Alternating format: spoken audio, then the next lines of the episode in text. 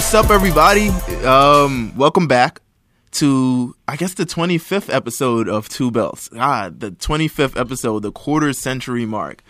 And unfortunately, my partner in crime is missing in action right now. He's just not here. So we have the great back. We have to have him back. I'm just glad. I'm just really glad that I was able to be reached. Yeah. When this came up. Right in these moments of the show. So this is, we have obviously Justin Davis, OG Johnny 5. If you listened to the show 2 weeks ago, where we talked about the Rap is a Work podcast, which got a lot of great feedback from a lot of different people. Got a lot of great feedback from people I know and people that we both know mutually. It's going very, very well. And you wanted to be back for the post SummerSlam talk, and here we are. It's post SummerSlam. We're living in this post Undertaker tapping out world. Hold on. We'll get to that. We'll get to that. We were right and wrong. Yeah, right. We'll get to that. But I mean, first thing I want to do is and this is completely off, just off the cuff. I want to give a shout out to a writer, Erica Ramirez. We both know her. Yeah. So I'd like to give a shout out to Erica Ramirez from previously, I guess, who's now ending her tenure at Billboard.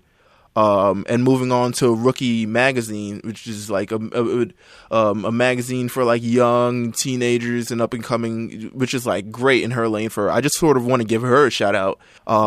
She gave me my first Matrical article ever. I pitched it to her and she accepted it and she went with it and she edited it and all that sort of stuff like that. I working at a radio station previously. I mean, at this radio station that I'm at currently now, WCCR City College Radio, I did a radio show called The Billboard Blast, where I essentially run down the Billboard charts. I run down sales for the week and, all the different songs in the top 40. And that was sort of my stick. It was bringing new songs. It was updating the people on which was the number one song and how it follows for that. And from there, I've always wanted to write for Billboard. Always. And she made pretty much my dream of writing for Billboard come true. I've never been so proud of that moment when I saw my article on Billboard.com. And we talked about it. We talked about it a few months ago on your Voice of the Voiceless podcast. Yeah. But I have that I took a screenshot of the actual article and it's hanging above my desk at work because I'm just so very, very proud of just that moment, just finally that moment. So I want to give a shout out, to Erica Ramirez. I don't know, she'll listen or whether or not she listen. I just want to do this anyway, just out the fondness of my heart because that meant a lot to me. It meant really, really a lot. So shout out to Erica Ramirez. Hurricane Erica's moving through to Rookie magazine.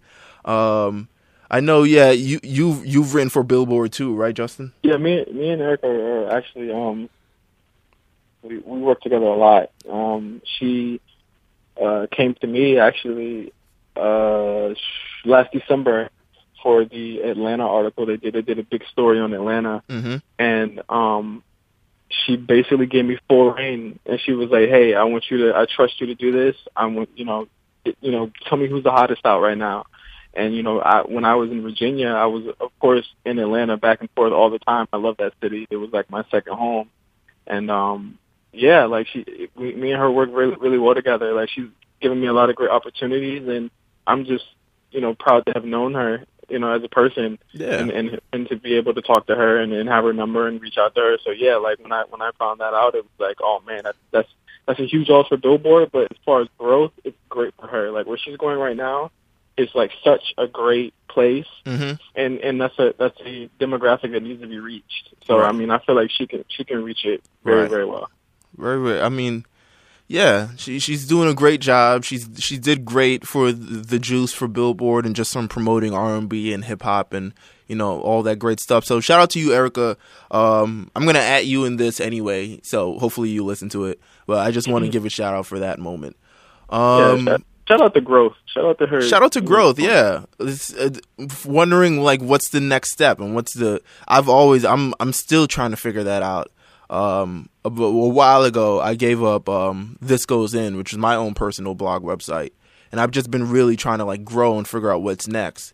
And I knew This Goes In was cool. And I knew a lot of my friends respected me for it because I was really their sort of voice and sort of delivering them new music.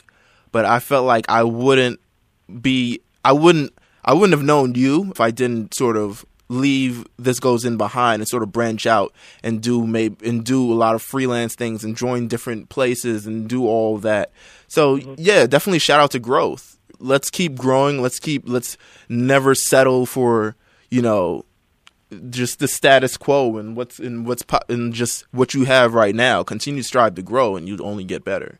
Yeah, absolutely. And she's somebody that I definitely look up to as a peer. Oh, me too. And, yeah. She's always looked out, you know, no ego, none of that type of stuff. And right. I find that lately with like music writing, there's a lot of that. Yeah.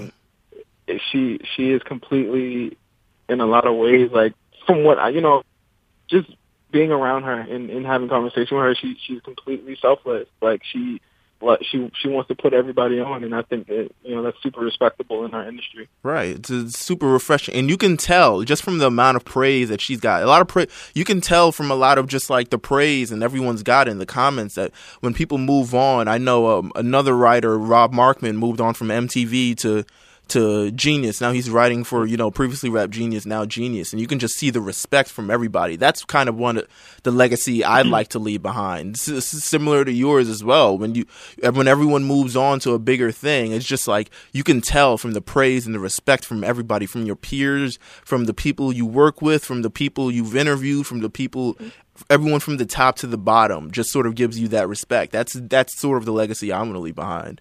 But nobody respects you. I want to, like, yeah. I don't know. No one respects you. I disagree. No, people respect me. I think a lot of people tolerate me, but I think people respect me. I think people respect you. Trust me. I want to also talk about, I mean, I guess if Carlos was here, I would talk about this. He'd have a lot more comments on this situation. So 2 weeks ago, I guess it was 2 weeks ago. I don't know if you know, our most subscribed to podcast on, not subscribed, but most listened to podcast on SoundCloud got taken down. Unfortunately. What? Yeah. We had a 5-minute podcast about, we reviewed A$AP Rocky's LSD video. Mm-hmm. So we had the video playing in the background and we were talking over it. Me, Carlos, and the guest at the time, Jimmy, shout out to Jimmy, were recorded a podcast about it, and it was taken down. It was reportedly, you know, they got something from Sony to take it down.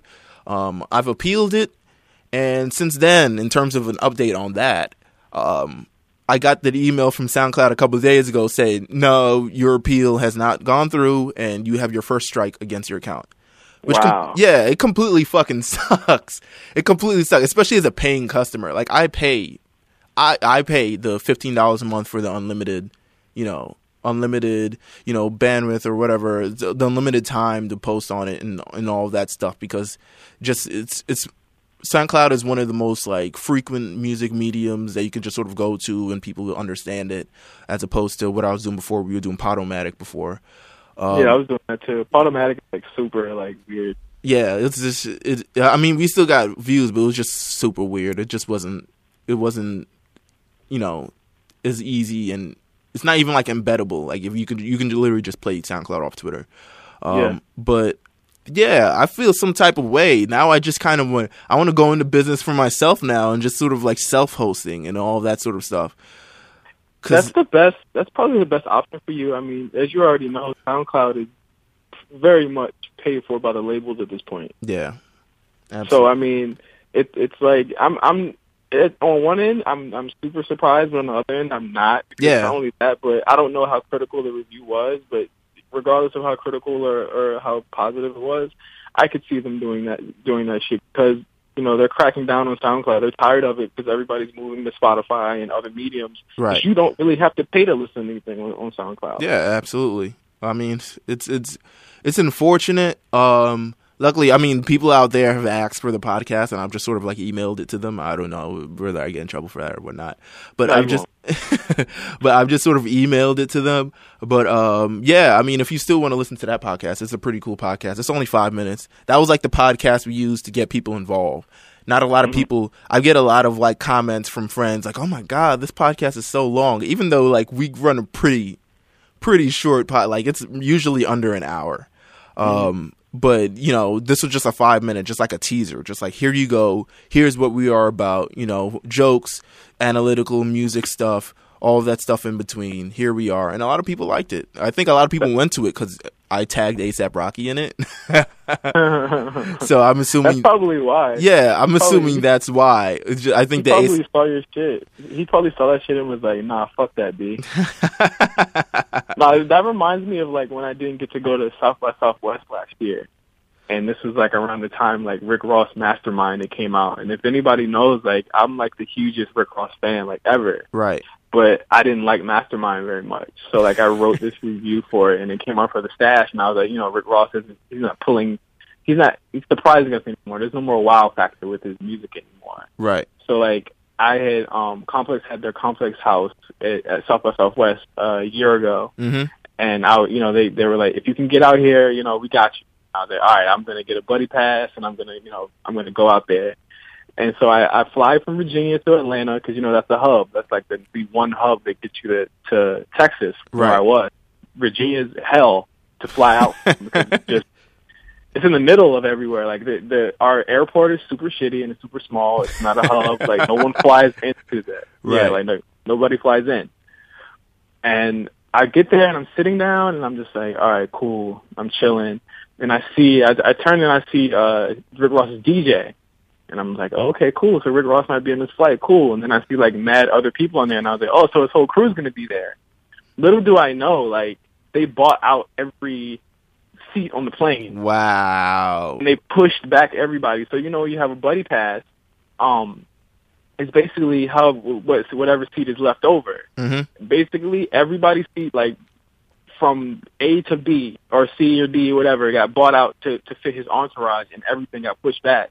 Wow. So I'm like, what the fuck? I see Rick Ross glide past me. Like, this is when he was fat still. Yeah. He had the moves like he was fucking Steph Curry to get into the terminal and into the plane.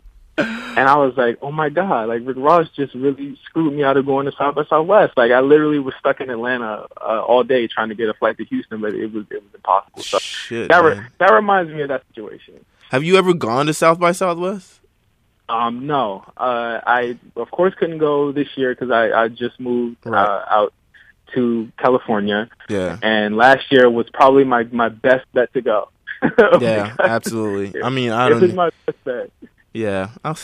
Damn. I don't know. It's just very, very disheartening. Well, it's not too much disheartening. I'm not like losing sleep over it all, but it's just like, fuck, man, that was a great podcast. And if they're just taking shit down, we reviewed a couple other music videos. Like we reviewed like Big Sean's All Your Fault and like the I Know one with Jhené Aiko, which like surprisingly we made like, I for both of those videos, I don't really think any of them were pretty notable. They all came out around the same time. But I feel like we made like gold out of it just from like observing it and like critiquing it. But I don't know. I've been thinking of a backup plan. I'm just trying to. So I guess stay tuned. Put it on. Maybe. Nah, you can't do it on YouTube. They'll take it down. I was OD just thinking YouTube, man. I was so thinking YouTube. Not even just like. I'm still thinking YouTube. We definitely need a backup place. So if like our account is taken down, not everything is lost, and not everyone not nodes, because the SoundCloud account is linked to the iTunes. So if the RSS feed for the SoundCloud is gone, all the iTunes cool stuff is gone. So I think YouTube might be a good choice because I mean at least they'll let you tag the song that's in it. That's true. Absolutely. So you don't get in trouble. Absolutely. So I'm definitely gonna think of that. We'll start up the Two Belts YouTube page eventually, but With speaking of, I guess your review of Rick Ross, I kind of want to get into this this Weeknd album. The Weeknd's album, I guess it's in stores as of today. So recording this Friday, August, whatever date it is, I forgot. Mm-hmm. And it's in stores today. It leaked last week, Friday. Yeah. Which is always a bit sketchy for me because I always feel like, I mean, albums leak. I think now they leak more closer in the week as opposed to like completely a week ahead. I find it a little bit suspicious. It leaked, last week Friday. And he was ready for it. Yeah, and he was ready for it. Yeah, I found it. He had the snippets already of the other songs. He's downplaying it like he didn't. I'm always a little bit. I'm suspicious of every leak now, especially that when they had that A$AP Rocky one a couple months ago for Allah, I believe, and yeah. Just a few others. I'm more skeptical of any. I like now all of Drake's early leaks. Like Drake's initial album, Thank Me Later, leaked like 2 weeks before it came out, and now I'm just thinking. And that was a top selling album, so now I'm just even thinking of that, but. The Weeknd's album, Beauty Behind the Madness, have you listened to it? Yeah, I've listened to it a couple of times.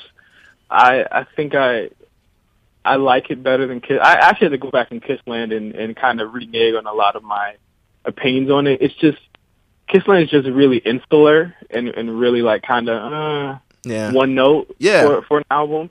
I feel like the new album is a lot more dynamic. I like it. I'm not going to say I like it a lot. I like it. Mm-hmm. I think he's trying to play to both audiences, and he's going to have to choose which one he's going to have to please for the rest of his career and who's going to really be giving him money. Right. The first half is excellent. I think it's back to his core right there and mixing it with the pop edge. When it hits the 50 Shades of Grey song and all the singles and stuff in the second half. It loses me. Go ahead. And it's kind of like I really like how he's going for the Michael Jackson thing. I've never had a problem with him sounding like MJ at all. No. But I don't know. I just it's something about it. I can't put my finger on it. But he used to be like this. But this is the thing. He used to be like this kind of demonic, depressing, self-loathing type of guy now. Yeah. He's kind of pushed all of that off of him in a way onto and projected it onto the muses of his songs. So it's like it's not about the drugs anymore, but every metaphor may be about a woman or a drug. It's not about him directly affecting the woman. It's about their life directly affecting them. Right. And it's kind of weird how his narrative has changed, and I don't know if a lot of people will notice that he's like he sounds the same, but his lyrics are very much manufactured, if that makes any sense. Yeah, I think. I mean, it definitely is. I'm not sure if that's just the work with the other major producers. I guess. Well, there's a very, very few major producers he's working with. He's really just working with Max Martin, and I know he worked with what's his name, Elangelo? Elangelo, who produced the bulk of his first three mixtapes. But, I'm not sure if that's just that impacting on it. The article in the New York Times where he gave, like, his first, like, not real candid, because Complex had a week, like, probably the first Weeknd interview. They did, but he didn't really reveal much there either. Yeah. Like, I feel like the John Carmonica one was like the best one he's ever done. Absolutely. He was way more open, way more candid. I feel like he revealed this plan. Like he was like, yeah, I'm kind of just, I'm making this sort of music now. Just because, he didn't like the reception that Kiss Land got. I think maybe in terms of releasing Kiss Land, it was more it wasn't sort of a step back, but I guess it was just like stuck in sort of the same place and not really like moving forward, not really progressing his sound. A lot of people will sort of, I mean, I don't even consider it like his real like coming out album or debut album, even though it is his debut. It's like his debut album, but like this album is just so much more powerful. It's got, he's appealing with a lot more conventional, songwriting and structures and all of that. There's this great song produced by Kanye West called "Tell Your Friends," which is arguably my favorite song in the album. As it's like you said, after probably earned it. And I can't really listen to the singles anymore because we've reached to the point where The Weeknd is everywhere now. Yeah. We hear him on the radio. We've heard him probably for the last year straight. That's my major gripe. I'm sorry to cut you off, but that's my major gripe with this. Why is Austin on here? Yeah, it's in very, very, that came out probably a full year ago.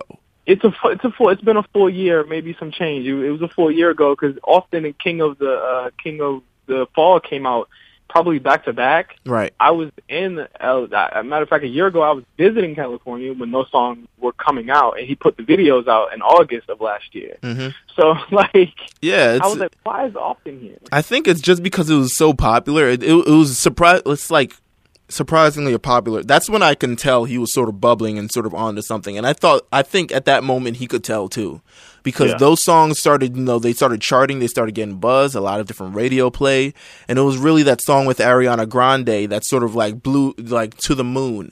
And then he got on the 50 Shades of Grey soundtrack, and it earned it was like major in terms of just like almost being his first number 1 record.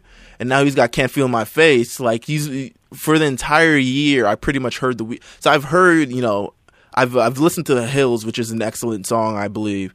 And like Can't Feel My Face, you can't really escape that song right now.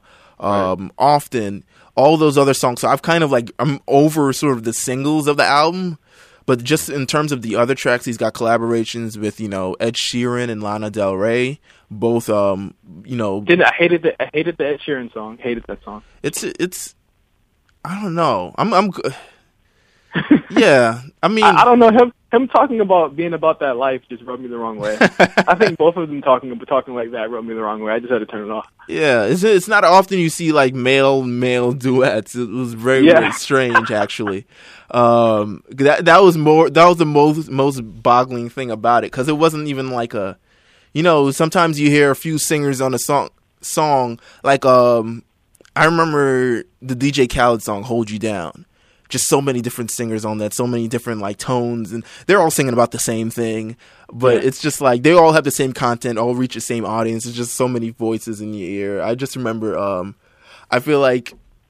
believe you said, in terms of you describing it, it's just like, just light-skinned niggas all in your ear, whispering from ear to ear, just showing up and things like that. That's how male duet. It's not that it's so much weird. It was just, it was something about it. And Weeknd does this a lot. Like, Weeknd had a duet with Drake on Take Care. Even though Good Ones Go is fire, when you sit down and think about it, the fact these niggas are, like, moaning, like, back to back. I'm just like, all right. Oh man, that was such a great. Would he be in the same place if he signed to OVO? And that's a really super like point of contention, because I feel like what Drake is doing with Party Next Door is what he wanted to do at Weeknd, and that's have him ambiguous for as long as possible, and then blow him up on everyone. Just so that he can get maximum exposure, and I feel like Party Next Door is in stage 3 of that, where he'll give one interview, he'll go back into the darkness, and when he comes out with his album, whenever, that's when we'll get everything that we wanted. I think Weeknd always had an idea that he was destined to do what he's doing right now. Yeah. No, I don't think he would be where he was if he signed with Drake, because I mean Drake kind of keeps you in that mode where you're a songwriter and a producer, and while Weeknd is great at both of those things, he was always his own artist, so he needed to branch out. Right, I agree. We see. Hopefully, in terms of just talking about Party Next Door just briefly, I'm hoping for a new album. Party Next Door 2, great. Party Next Door, the initial one, classic. also great. Everything's besides, I guess, that EP, which had the EP was cool. I mean, it was just a new music in between, but it was a hodgepodge. I think that's what it was. I think a lot of people didn't like that EP because it was like just a bunch of. It didn't feel like it had a cohesive tissue. Yeah. I think you get that with a full, because he's only sort of released just full effort. He's not like he hasn't given away like, I guess, songs that stand on their own. When you listen to Party Next Door, you listen for the full package, and you sort of I'm sure the Kalani freestyle is going to go on the next project. Because if you think about it, anything he's ever released as a Lucy always ends up on the project anyway. Right. Absolutely.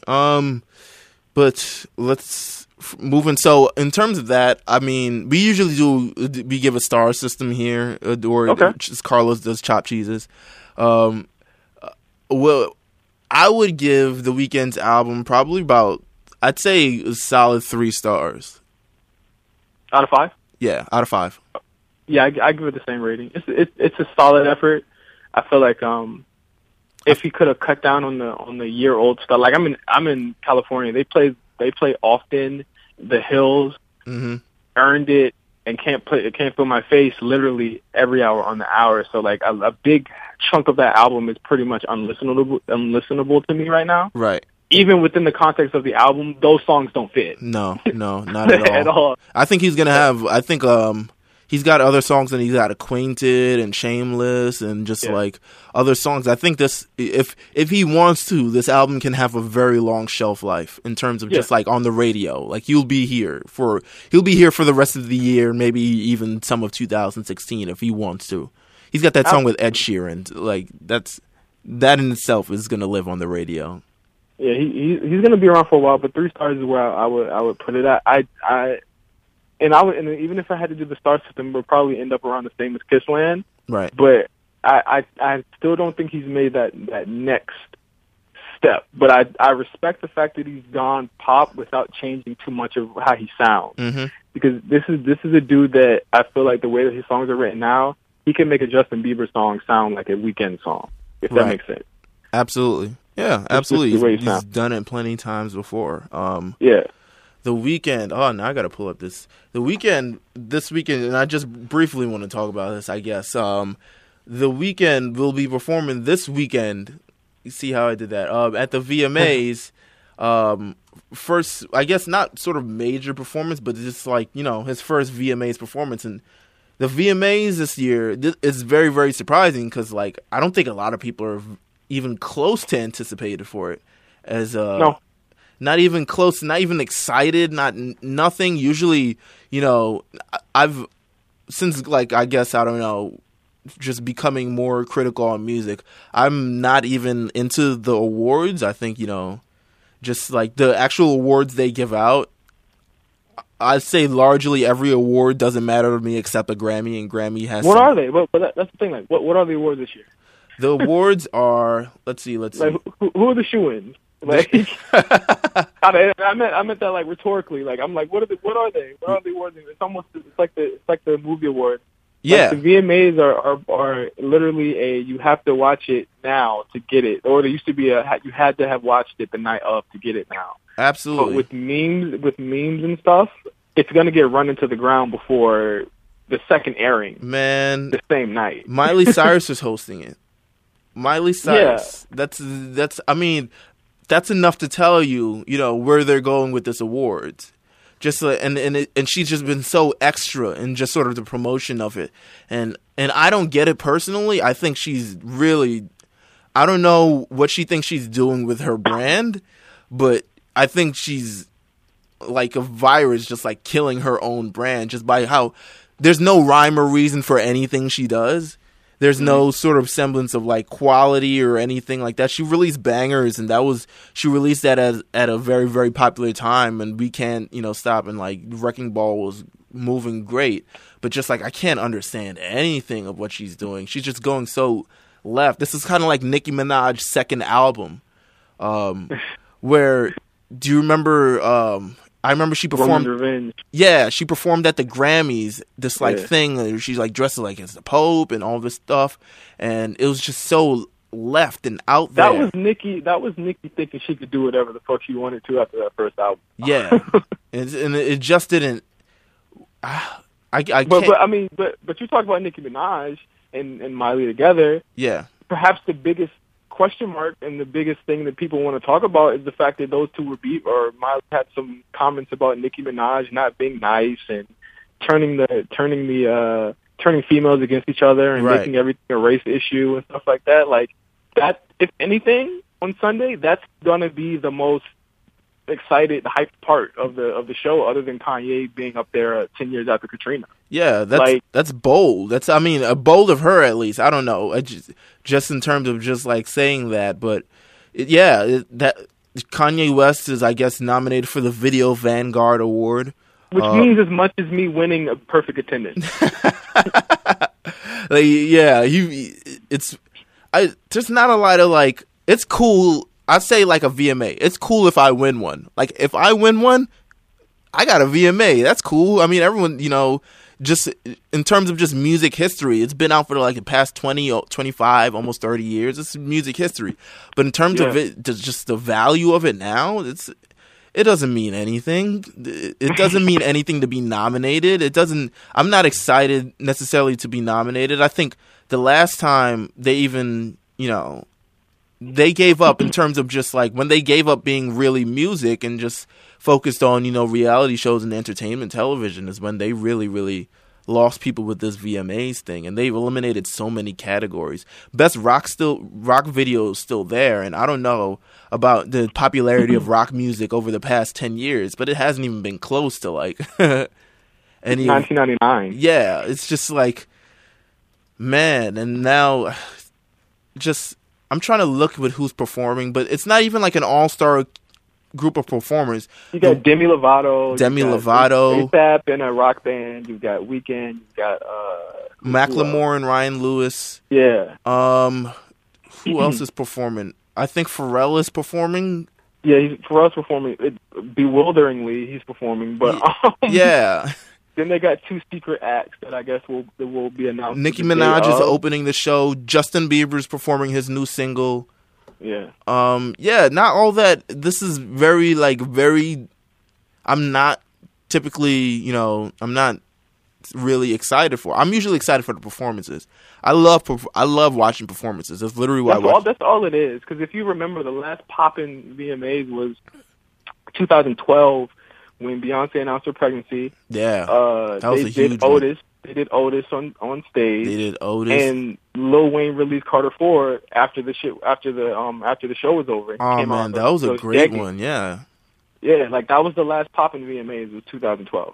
Yeah, absolutely. Last year they had that I just remember that performance with and Nicki Minaj, she was doing Anaconda with Jessie J, and then she did with the song they released together last year, Jessie J and Ariana Grande.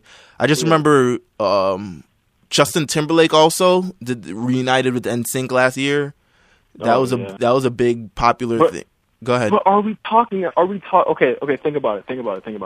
Are we talking about this today like we talked about Michael Jackson kissing Lisa Marie Presley almost 20 years ago? Yeah. You're right. Or Chris Rock absolutely skewering everyone in his opening monologue in 1999. I need to see that one again. They need to play old VMAs. If they played the 1999 VMA during in place of the 2015, I think how old were you? How old were you when that one? I was 9. That's pretty. It's easy to count. I was born in 1990, so like any year that ends with the number. Yeah. So I'm like, I was 9. 1999, I was 9. I remember that. Like, I remember that clear as day. I remember the 99 VMAs was like our everything. Yeah, like it was our everything back in that day. Like it was the perfect encapsulation of everything that had happened in the 90s and everything that was popular and everything that would be to come.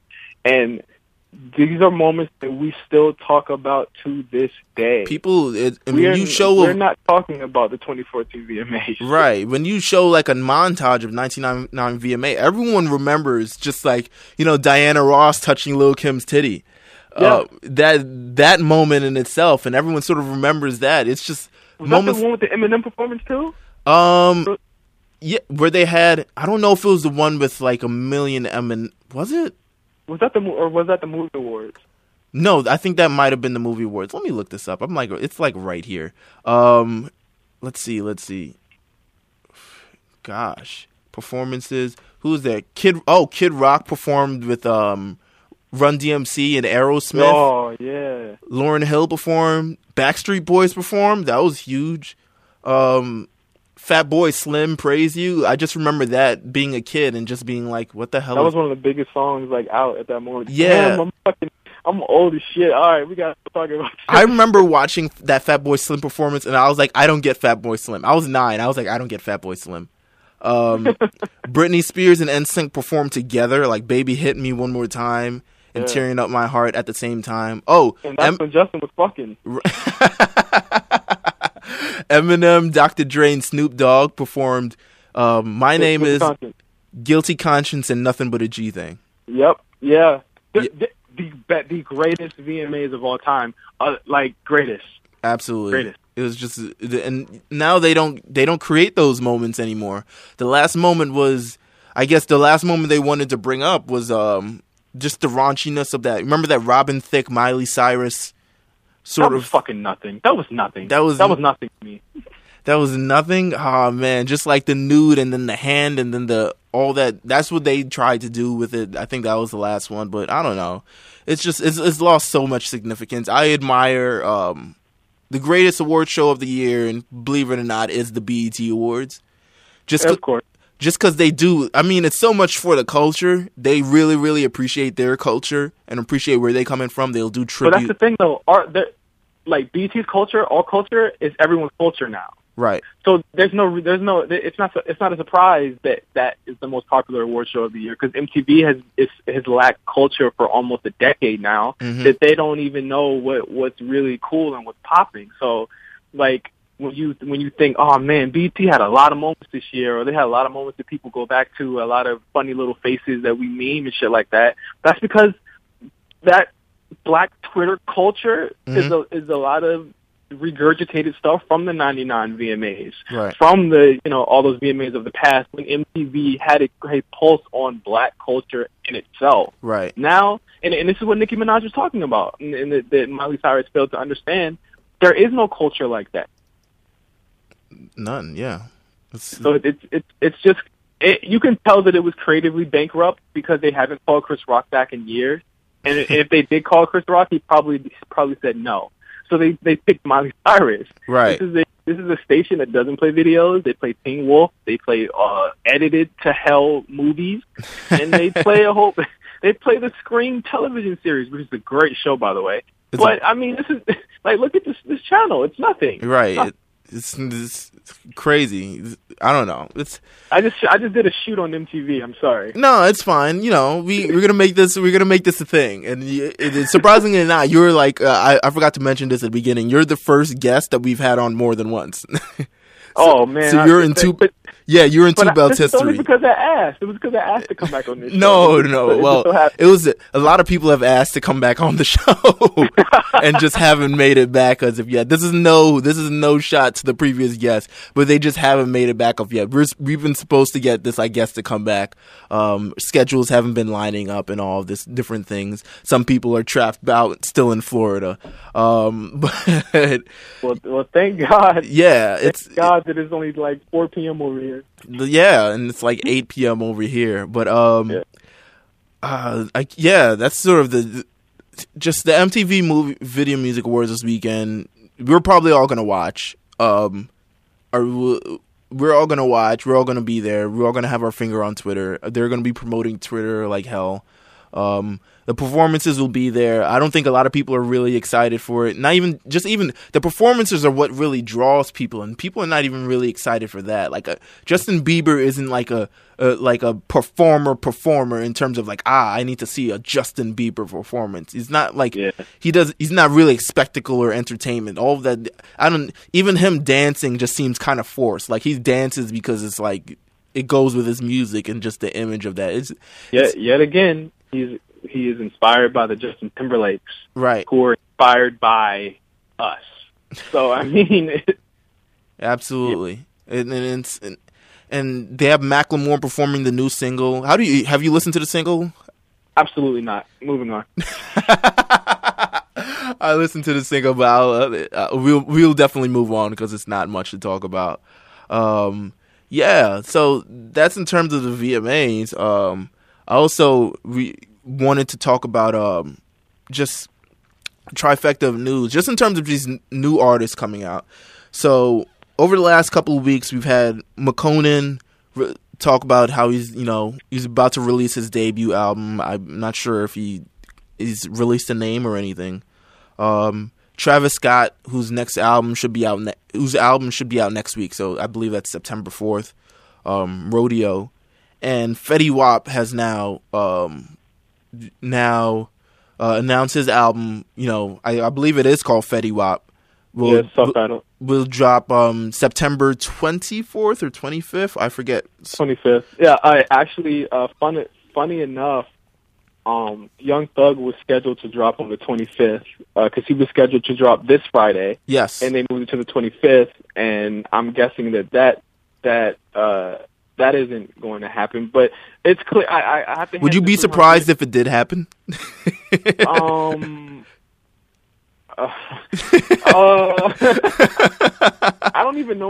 don't know anymore. But yeah, I think I'd be surprised. I'm not surprised that it's getting pushed back again. I think October is a better month for Young Thug. Yeah. But I have to hand it to 300. It's clear that Young Thug and Fetty Wap are their two guys. Mm-hmm. They're the two guys that they're pushing. But I think that they've in the past week, oh, what a surprise! They've actually made him seem like he's a viable star, and they put. The whole house behind him. The album artwork looks great. It looks fantastic. Amazing. It looks fantastic. Yeah. He's got 4 singles in the top 10 hip hop charts, which is like unprecedented. And it's his first time out. I don't. The formula for him, it's just so surprising. Just it's surprising to me. I thought he was gonna The formula for Fetty Wap is going to be the same formula for a Thug, and the formula for Fetty Wap is talk to the women, mm-hmm. and the formula for Thug is to talk to the kind of like the between guys that are kind of. And it's funny that I'm saying this, but Thug is going to talk to the in between people who aren't really super hip hop fans, but they're super fans of other genres. Right. Because Thug can he's like an interloper. He can go into really anything. He can be that Andre. Not don't before anyone kills me for this. I'm not saying he's like this guy, but right. He can be that Andre 3000 type that brings people to his other more rougher types of music. Absolutely. And realities. The songs like Pacifier and Paradise and the Jamie XX song, Good Times, have carried a lot of people, and they've become fans of him because they are really melodic. Right. It's so, like, they're doing a great job pushing those two, and Thug is going on tour, and Fetty is currently on tour with Chris Brown. I have nothing to, like, I make this like a weekly thing. I have nothing to complain about 300 Records with right now, or 300 Entertainment. Good for that. It's a good week when you... It's a good week. Yeah, it's a good week. But yeah, they're all coming out with their first, like, debut albums, and the reason I wanted to talk about it is just because it feels so much more different now. Like, I remember... I mean, not to say that this is like, an old adage or something, but like debut albums were a big deal. Like, especially when you have artists like these who've had hits. I mean, not so much Travis Scott, but he's there. He's like, he's noticeable. He's produced hits. He's part of Kanye, he's part of the sound of Kanye and things like that. He's out there. Whereas like these debut albums don't necessarily just have the feel of like a debut album, like the first time you're hearing of it, and maybe it's because they've dropped all this material prior to it. Yeah, it's because we've gotten too much shit. I mean, if Days Before Radio would have been his album, that would have been a good move. I think that album would have lasted into this year, to be honest. Yeah, it's crazy. Hold on. Okay. People are texting me during this. But yeah, I just wanted to sort of bring that forward. Their albums are coming out. I'm really looking forward. I guess now looking slightly forward to September, just because like this has been a sort of dry August in terms of just all the music, that have come out. I mean, Dr. Dre's album came out, but I'll be honest, I don't really listen to Compton anymore. I don't listen to Compton at all. Yeah. We needed this month. We needed this month because July was fucking stupid. We needed this month. July was ridiculous. I never want to live in a month like July 2015 ever again. Literally everything happened in July. Hulk Hogan was outed as a racist. Roddy Piper died. Like, there was a Drake and Meek Mill beef. Like, literally everything happened in July, dude. Like, just Nicki Minaj and Taylor Swift went at it. Like it was every single day there was something new. So much of the websites and the blogs, so much traffic. Peak traffic month in July. It had to be. Yeah. It had to be. Meek Mill and Drake feud. Just like, what's bigger than that? Especially continuing following that and how long they kept that moving on. Yeah. Yeah, but that's all. I guess that's all I want to talk about for music. I guess we've had these sort of 45 minutes dedicated to music. Hold on. I will say this about those three albums. Go ahead. I think Fetty's gonna have a pretty decent album. I think McConan might surprise us, and I think Rodeo is going to be pretty bad. You think Rodeo is going to be pretty? I guess people are running. Why do you think it's going to be good? I loved Days Before Rodeo. Did I? I love Days Before Rodeo. But do you like, what do you think it's going to be like? Do you think he's going to, like, rap good? Nah, no. I mean, it'll sound good. I mean, it'll sound pretty cool to me. I think more of its sound. I'm definitely not going to a Travis Scott album for what he says.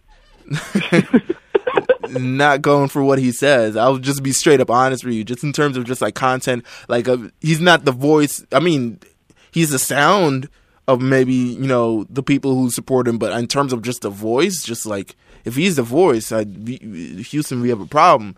But just like, it's just the sort of the abstracts. I'm really, really, Days Before Rodeo, Skyfall must have been one of my favorite songs last year.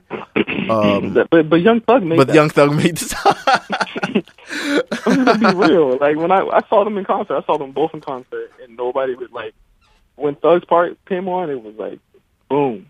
Like, everyone was hooked. Like, but that just goes to show that he can grab an audience. I don't really know what audience. The thing about Travis Scott is that he's still, I don't care what anybody says, he's still very much an indie artist. I don't think that anybody outside the internet knows or cares about this guy. Right. Absolutely.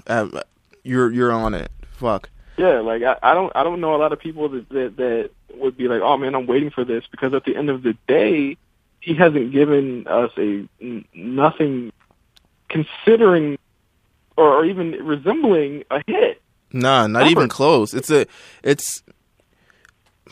like, I don't know. And that goes back to my point, just in terms of just releasing these albums. And it just doesn't feel like, you know, how it should feel, especially when a debut album comes out. This is the album you've been working on your entire life. Like, well, nobody cares about Travis. Nobody cares about Travis. People are kind of sour on McConan because they realize that, I mean, McConan is McConan. Right. And Fetty Wap is, I think, once we get more to September and into the month and we start hearing a little bit more about what's on the album, I think that's definitely, out of the three, the most hyped of all of them. But definitely, clearly. But I feel like I also don't know who Fetty Wap is.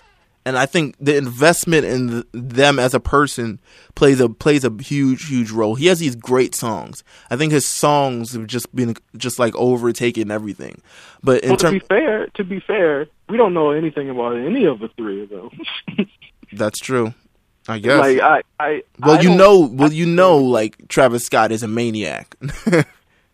Is he? I saw him get beat up on camera. He doesn't seem yelling at people, you know, yelling at photographers and, like, inciting riots and things like that. That's his gimmick, though, Meals. That's his gimmick. That's not who he is as a person. That's the gimmick, right? And at the end of the day, like, what I feel like is I feel like Fetty Wap is a person. I feel like he is a person that you can talk to. He's somebody that we know already. A year ago, had nothing. Mm-hmm. We know that he is somebody who came into fame extremely quickly. There's a lot of stories that and different things we could say about Fetty Wap. There's a lot of things we could say about McConan. He's making a different type of music that's kind of cresting on radio right now. I feel like he could go EDM, he could go dance, he could go anywhere. He's somebody that could go a lot of places. Travis Scott is in this one note A$AP Rocky prog rap shit mm-hmm. that it's been popular since like 2012 when I guess A$AP's first mixtape came out. Right. And he's been bouncing off of that, and now he's taking Atlanta as a muse when Atlanta's sounds are moving past what he's doing right now. So right. I don't know. I feel like he's less of a person. Mm-hmm. Not like as a, like, you know, no, like I know him as a person, but I mean as far as what we know him, he's less of a person than the other two. Oh, right. I mean, in terms of just, I guess, rodeo, I'm interested in what I'm gonna, you know, I'm interested. That's all I can say right now. I'm interested. I want to hear it. I'll tell you this, and you guys can hold me to this next week. This is just from what I've heard, from people that have heard it. Mm-hmm. There's a lot of features. Kanye's got a verse, and it's really long.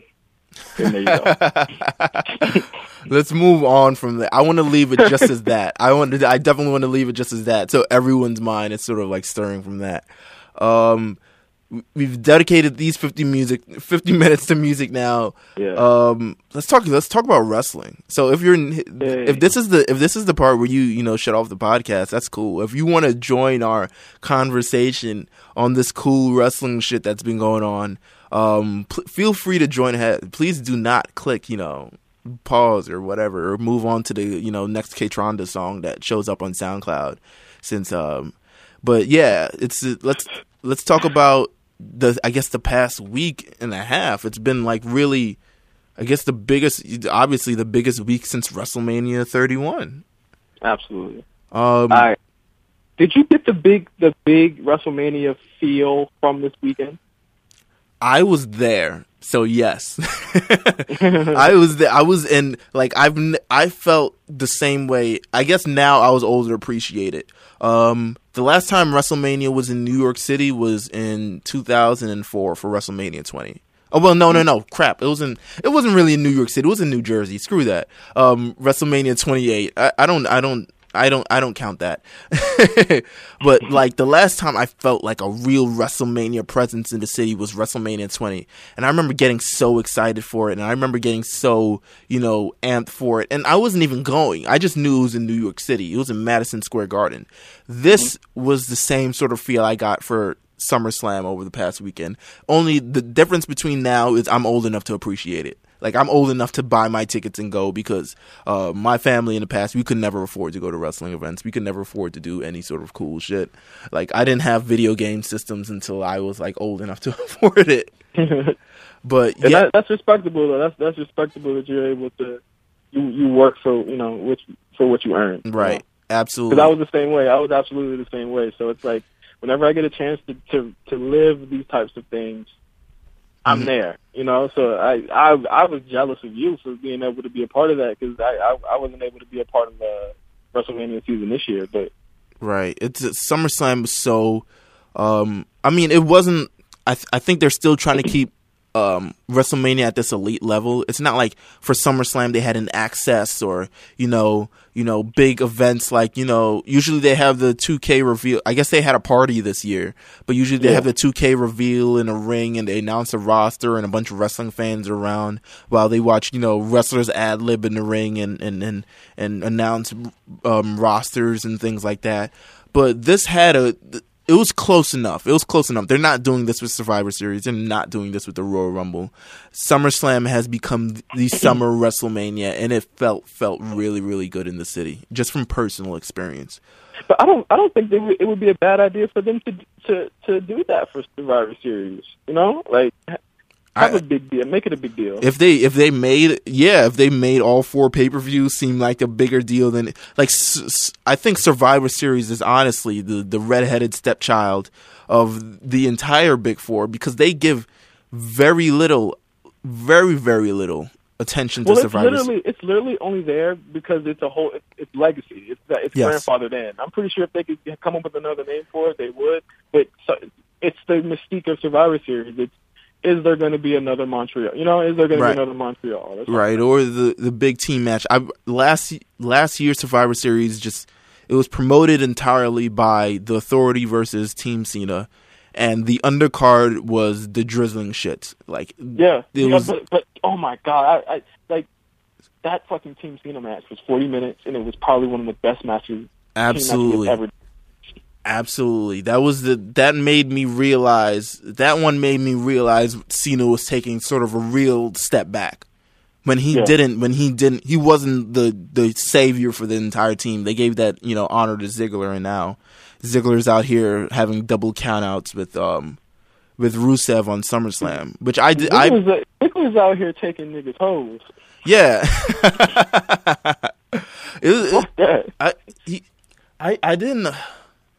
I really, really like this Rusev and Ziggler feud, and I'll say it's about 70% of Rusev, because he's a hilarious. He's fucking. Did you see his tweet? I saw his tweet. Okay, so unless anyone's seen this, Rusev has a tweet. Rusev constantly trolls Lana on Twitter at all times. The storm tweet. Yes, like today he was in Florida and there was a storm. Like there was clouds. He took a picture of clouds and he was just like, "Oh, it's such a gloomy day in Florida. Look at Lana. She's casting spells, witchcraft." I died, bro. He's so funny. Just like, take the fish, take it. I mean, that alone, just like, he's like so like, oh man, just like not like trying to be funny, but just it's still there's a sense of like he's putting comedy into this. He knows what he's doing, but like he's not trying too hard. It's not like, John Cena throwing out a joke, or Triple H throwing out a joke and burying somebody or in the process or something like that. But like this feud had like, this was a feud, and it's almost a complete contrast to like the Randy Orton Sheamus feud, where there is nothing. You don't know what's the motivation. You don't know why they're fighting, why they're still fighting. They obviously have some sort of conflict, but you don't know why it keeps on for so long. These motherfuckers fight every year. Yeah. For some damn reason, and no one knows. But like, I don't know, man. Who would have ever thought that Rusev was fucking funny as shit? Yeah. I certainly didn't. I agree. And I guess it took him, separating from Lana to do this. I don't know. I think he's still doing that eventually, but that feud had so much behind it. And I think they just sort of squandered it with the double countout. I know they're continuing it. I guess Dolph Ziggler just coming back from doing the movie the week before SummerSlam, but I think they could have really gone the distance with this match in terms of it just being a real war, this is like, in terms of everything on the card besides, the match that was too big for WrestleMania somehow, but it's just like that had the most like, blood and feud and story behind it. That was the most animosity. He took his girl, and he's getting back, and he crushed his throat, and he comes back and saves the woman, and it was just this big story. The crowd got behind the Ziggler. I'll give it this. I'll give the match this. I definitely felt like it was great up until that double count. That match could have been. It was like a 3-match show. Yeah, It could have been a 4-match show if that one absolutely pulled it out. Absolutely. But, we all knew, and like we said 2 weeks ago, we knew where this one was heading anyway with the double count out tag match, the mixed tag match. I'm sorry, right? Like the next month they're not a champions more than likely, but you know how parody booking works. They're still attempting to keep Rusev strong, even though they make him lose on SmackDown. Right, but like. They keep him tucked away where no one watches to see him lose.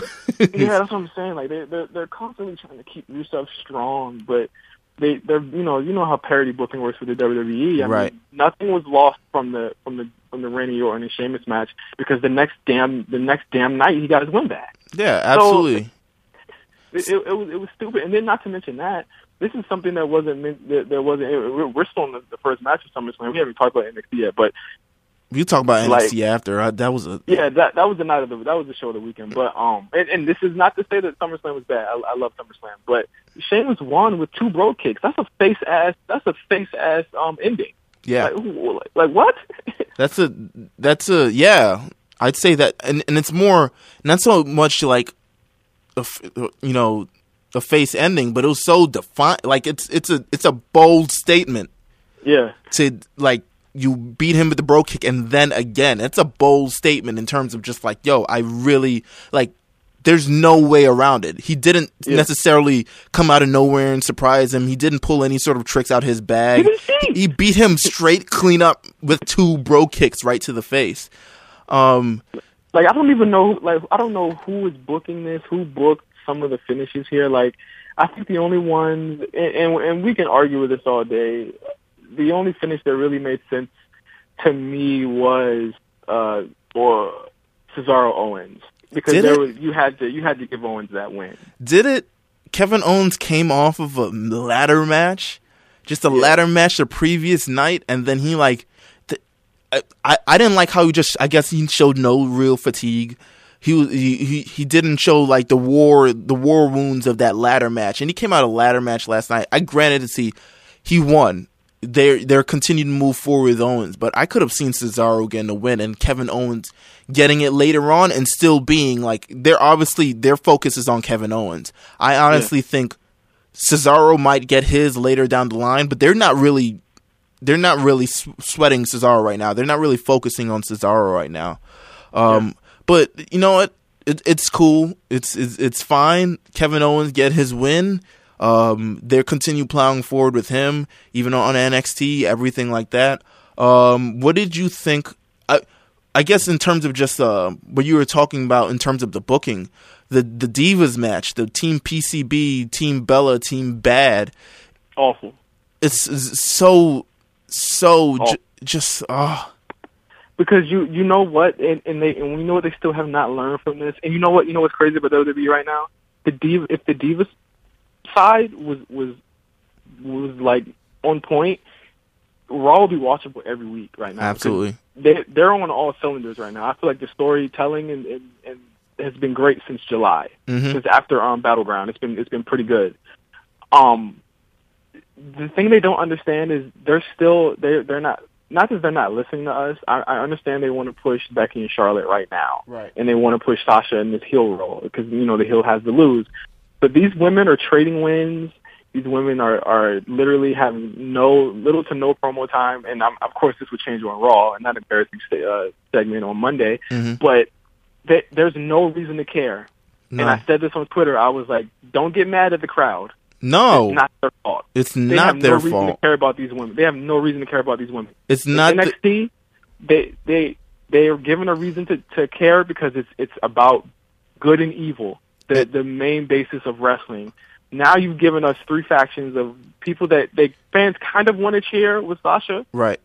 That they don't want to cheer at all with the. They're just tired of the Bellas altogether. Absolutely, and there's no way around it. They're tired of them. And I think got off of her. I think I don't know if you read it, but Landstorm gave the perfect breakdown of all of this in terms of he's like it's not the crowd's fault. It's not even the performer's fault. It's the fault of whoever's booking this, whoever's has the creative control of this. And I think if they're doing a disservice to the Bellas. Not to say they're doing a disservice to the Bellas by continuing to focus on them. It doesn't make them fresh. It doesn't make them. There's no sort of real strong feeling to them because. And then you have on Monday night where. Pretty much after Team PCB wins, Nikki Bella comes out and says wins and losses don't matter. I'm still the Divas champion. Yep. The Divas championship. Right, no, she said wrestling doesn't matter. Like it's insane. After what she's been preaching that they've gotten better and all this other stuff and like we deserve a chance, and then she says all of this and I'm like, what are you doing? Like this is insane. I couldn't believe it. So on the SummerSlam match. You take out Sasha. I mean, granted, good on them that she wasn't pinned. Great job. Right. Because if she was pinned, they would have turned on this match even worse. Right.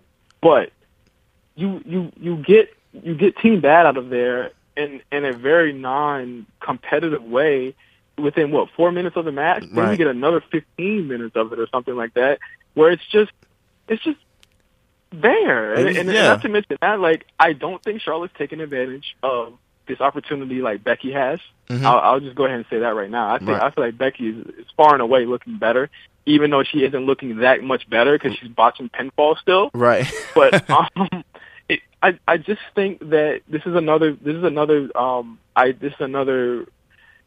of WWE booking coming back to bite them in the ass the same way that it bit them in the ass with Punk and Bryan 2 years ago, and that they're trying to push these two people so hard they're flopping. And they're not realizing that Sasha's the one they need to be pushing in this role. I think. Go ahead.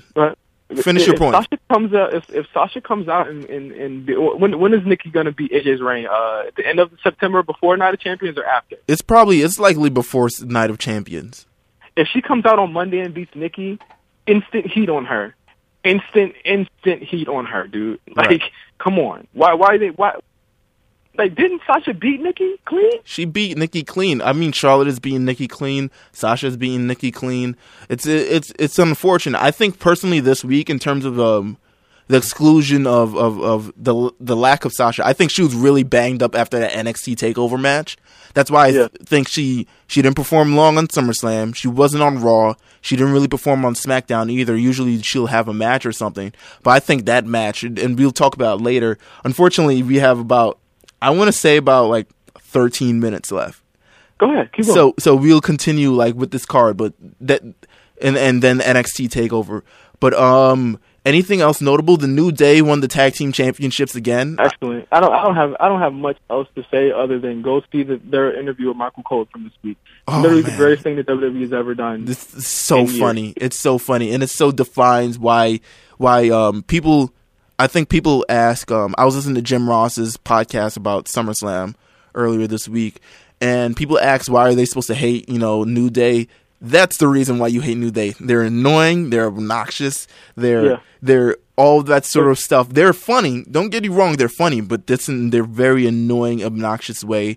And I appreciated how they got, I guess, they have their moment of praise, but they got their real comeuppance when the Dudley Boys debuted on Raw the following night. Good job for WWE for not only doing that, because they will cheer the Dudleys over the New Day. Yes, right now, and absolutely. I mean, it's so bad that they have to go back to that, because they shouldn't be cheering for the New Day at all. Mm-hmm. But New Day's sore winner angle is ironically just like her angle, and they hated him. Right, so it was. It's just an issue with the fan and really defining the clear heel and face roles. Mm-hmm. The New Day don't cheat enough. And let's just be clear, they don't cheat enough. No, and that's why they cheer them still, because they don't cheat at all. They won pretty much clean on Sunday. Yes, yeah. And the sore winner angle is a great angle to prove with them. I think they're doing a phenomenal job. I have really no complaints with them, other than the complaint that I had with them, and I had a super complaint with this, with the other match that I'll just go ahead and bring up right now. I had an issue. Full disclosure, I think that Rollins Cena U.S. title World Heavyweight Championship match was the closest thing to 5-star match, other than that's not from New Japan this year for me. Other than the triple threat match earlier this year that also featured John Cena and Seth Rollins? Oh, damn. I think this one was better than that. Really? I think it's better than that. This was a pretty good match. Go ahead. My biggest issue with this, Seth Rollins was a face. I don't know if they had an idea to play towards the crowd. I knew Kevin Owens was also playing towards the crowd a lot during his match. Yeah. And I don't know if they had, Kevin does that. Kevin always does that. And that's that indie ROH shit that I really wish he would stop doing. Yeah. He needs to stop doing that shit. You're not a fake. You are a heel. Right. I liked what he did with matches with like Neville, where he would put Neville in a headlock for 5 minutes and shit like that to draw heat. Right. He doesn't draw heat to himself anymore. And I understand he couldn't have done something like that with the allotted amount of time that they had. They had about 15 minutes on Sunday. But at the same time, you're not supposed to be playing to the crowd. Seth Rollins is playing to the crowd. After he wins, he has a toe face celebration. He's doing flippy shit. He's doing way too much flippy shit. Yeah. Way too much flippy shit. Came out in all white. Night and shine. What the fuck? Yeah, that was so... I was like, what? Oh, what? I mean... Okay, it looks cool as hell. Granted, it looks cool as hell. But, save that for the face turn. What's going on? And don't get me wrong, Seth is going to be an amazing face. He's going to be huge, man. He's going to be an amazing... Because they care about him. Right. Regardless if they hate him right now, they care about what he says. They care about what he does. Right. So he's going to be a great heel. But that match was great. I didn't have too much of a problem with how they booked it. With Jon Stewart, right. Because especially they booked themselves into a corner. And then they really, really did. And then the explanation the following night. I mean, it's a little kooky, but at the same time, it kind of makes sense in terms of if you wanted Well, I know they wanted the headline, which is really why they did it. They really wanted that sort of coverage from everybody, and they got it from it. But just his explanation, just like, I didn't want to see you tie Ric Flair's, you know, and Ric Flair not giving a shit because he's fucking wasted. He's off the molly. He's off it all right then. Let's go into, because we have not too much more time left, Undertaker and Brock Lesnar. What did you think about the result? Did you, or were you cool with how it ended? Tell me about it. I said, oh man, that's bullshit. But then I was like, yeah. We were live there. I was live there. Well, Carlos wasn't there at the time, but I was live there. Definitely bullshit chance after it finished, but I can appreciate, one, the only thing that didn't make sense, as a lot of people pointed out, is the timekeeper going into business for himself. Yeah. In terms of just ringing the bell, and he's like, oh, the match is over, ring the bell. Like, what? No. Like, in every call in the history of time, you waited for the referee. Happened. Yeah. You see a lot of people tapping out when the referee even takes a ref bump, but you don't ring the bell then. Like, it makes no sense. But the replay, I think that's sort of, I thought that was very well done in terms of just like, because only when I was there live, only like a quarter of the crowd actually saw Undertaker tap out, like physically saw him tap out. But that sort of delayed reaction, you had this sort of reaction where it was just like, you were like, what? You were entirely confused. And then just a slow, like realization. It just hit you when it hit you that he did tap out, you were like, oh wow! Like I personally was like, wow. Were they mad live? Were they upset? They were upset. They were upset because the way it was done, no one knew what the hell went on. We just saw the bell ring and we were like, what the fuck? Like he didn't count to three. No one tapped. We didn't see, most of the crowd didn't see anyone tapped out. So we were just like, the entire crowd was like, what the fuck? Because it was a great match. It was a really, really good match. Leagues better than WrestleMania 30. The double sit up with the double sit up and the Undertaker laughing at him, Brock laughing, and then Undertaker laughing at him, and then from the floor to getting up, they're exchanging slaps and punches. That was a fantastic moment. That was an amazing moment. Did the Undertaker come off as a heel to them after it was over? That's my big question. Did he come off as a heel? He comes off as he didn't deserve the win. I don't know if it's in terms of just he didn't earn that win. I don't know if it's so much of a heel as like kicking someone in the balls, but like he didn't deserve. He got away with it. He got away with it. It's not like he snuck a win. It's not like a thing where like you were in the Royal Rumble and the referee didn't see you, so you slid back. Well, I guess it is kind of like that, but it's not like it's something that he got away with. He didn't deserve the win. Brock Lesnar beat him. He came off as, to me, he's still a face, but he's desperate, and that's going to turn him into the heel. Right, absolutely. But of course he doesn't work on Mondays, so we're not going to get that characterization. He's just going to be gone. Absolutely, so, right. I guess we got time to run over. I mean, NXT is a two-match show to me. Let's run over to NXT real quick because if we can run, we'll run down the card real quick. We'll give very very short things. Jushin Liger versus Tyler Breeze. How did you feel about that match? 3 stars. Tyler Breeze is a star. They need to give him more. Yeah, they really do. They need to, I don't know, give him and in contention for the belt at least. He's been out of contention for the belt for a long time. Vaudevillains bring out Blue Pants, which got arguably the biggest pop of the night, Blue Pants. Oh, God. Televised. Right, televised. Blake versus Blake and Murphy with Alexa Bliss. 2.5, 3 stars. Don't sign Blue Pants to a developmental deal, please. Better than I thought it was going to be. They loved it. I don't agree she should be signed either. She's not really like, she need to be trained more. I know a writer named Brandon Stroud very, very highly talks about Alexa Bliss's facial expressions, because she has really, really good facial expressions and sort of reactions and things like that. Blue Pants doesn't have any of that. Nope. Apollo Crews versus Ty Dillinger. Are people giving Apollo Crews way too much credit way too early? Yes. Yes. That was a two-star match.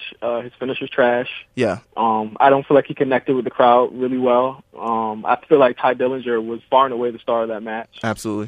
He gave, even in it being a squash, he gave Ty too much. Mm-hmm. I'm not sold. I need to see more. I'm not sold on Apollo Crews either. I think they really need to give him a program. Likely, it's going to end up being with Tyler Breeze. Yeah, like it's either going to be do you care about spoilers?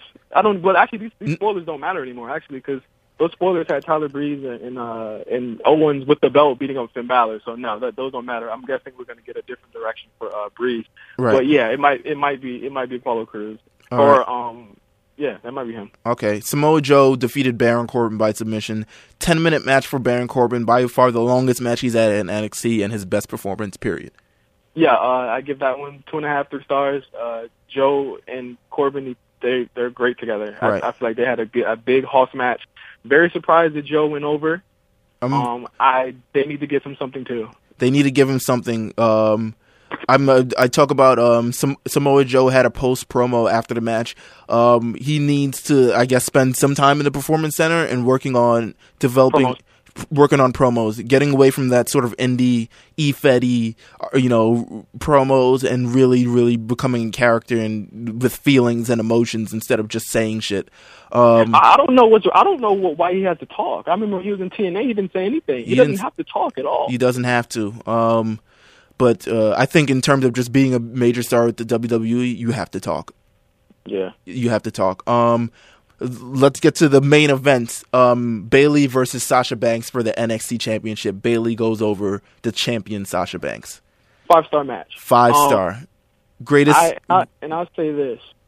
My girlfriend doesn't really like, she likes the divas. She likes all that. She likes, unfortunately, she likes Eva Marie. Mm-hmm. And all of this stuff. She was glued to this match, like literally glued to this match, and is like Bayley fan now. She really, really liked this match, and that goes to show you that if wrestling can turn a fan, right? Then they did the right thing. They did something good. Absolutely. So it was a fantastic match, top to bottom. The crowd was into it. The reactions that are like mic'd up on the show do not do it any justice. The crowd was completely into this match. They were unglued. When Sasha Banks came out for her entrance, huge entrance. When she stomped her hand while had her in the bank statement, huge reaction. When Bayley hit that, reverse Frankensteiner, and then with the Bayley to belly. Huge reaction, and just the curtain call at the end with the 4 horsewomen. That's a moment. That alone is a moment that will be replayed on NXT, and it should be replayed in WWE history. Right. These are the 4 women that are the pillars for this company for the next 10 years. Absolutely. We got about 3 minutes left. Let's go Finn Balor and Kevin Owens. 4.5. I give it 4.5. I think it's so bad that people. I feel like people need to go back and watch that match, because even after I saw it, even after I saw the women's match, I was like, on it, and then I rewatched it, and I was like, hey, this is actually really good. Really, really good paced ladder match. Not a lot of really, really in terms of one-on-one ladder matches. It's not that it's not done well in WWE, but it's very, very like they've reached a point where they're done a certain way now. I thought this was really, really paced very, very well. I thought it told a really, really good story. Owens and Finn Balor had great offense in it. Balor got his ass beat, and I think that was the story of the match was that it was clear that this was Balor, and I think people they didn't say enough of this on commentary. This being Balor's first ladder match, was the reason why he was doing so bad. He was getting beat. He was getting the shit beat out of him for about 10 minutes of it. And that story was a really good story they played out. I thought it was a really good match. It's going to get overshadowed, and I don't really think it should, but it's understandable why it did. Right. Finn Balor going over. I feel like they fucked up the last spot where he landed on the ladder and rolled off. They had the ladder propped in the turnbuckle. Did you feel like he was supposed to do the coup de grace through the ladder, right? I'm not sure. I'm honestly not sure. I expected a back body drop, honestly, or a power bomb, but it's I don't know. it was a weird ending because it required Owens to roll into the middle of the ring, right, for him to hit the coup de grace. Oh, right. You're right. I don't think that Owens was supposed to fall off the ladder, but the way that his weight is set up, he bounced off of that motherfucker. Gotcha. We got about about 27 seconds left. I'm recording this in a great way.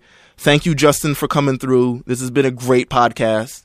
Thank you. Thank you for being, the extra belt today, the hold of the two belts. Carlos, we'll be back next week with Carlos. Signing off, anything you want to say real quick, Justin?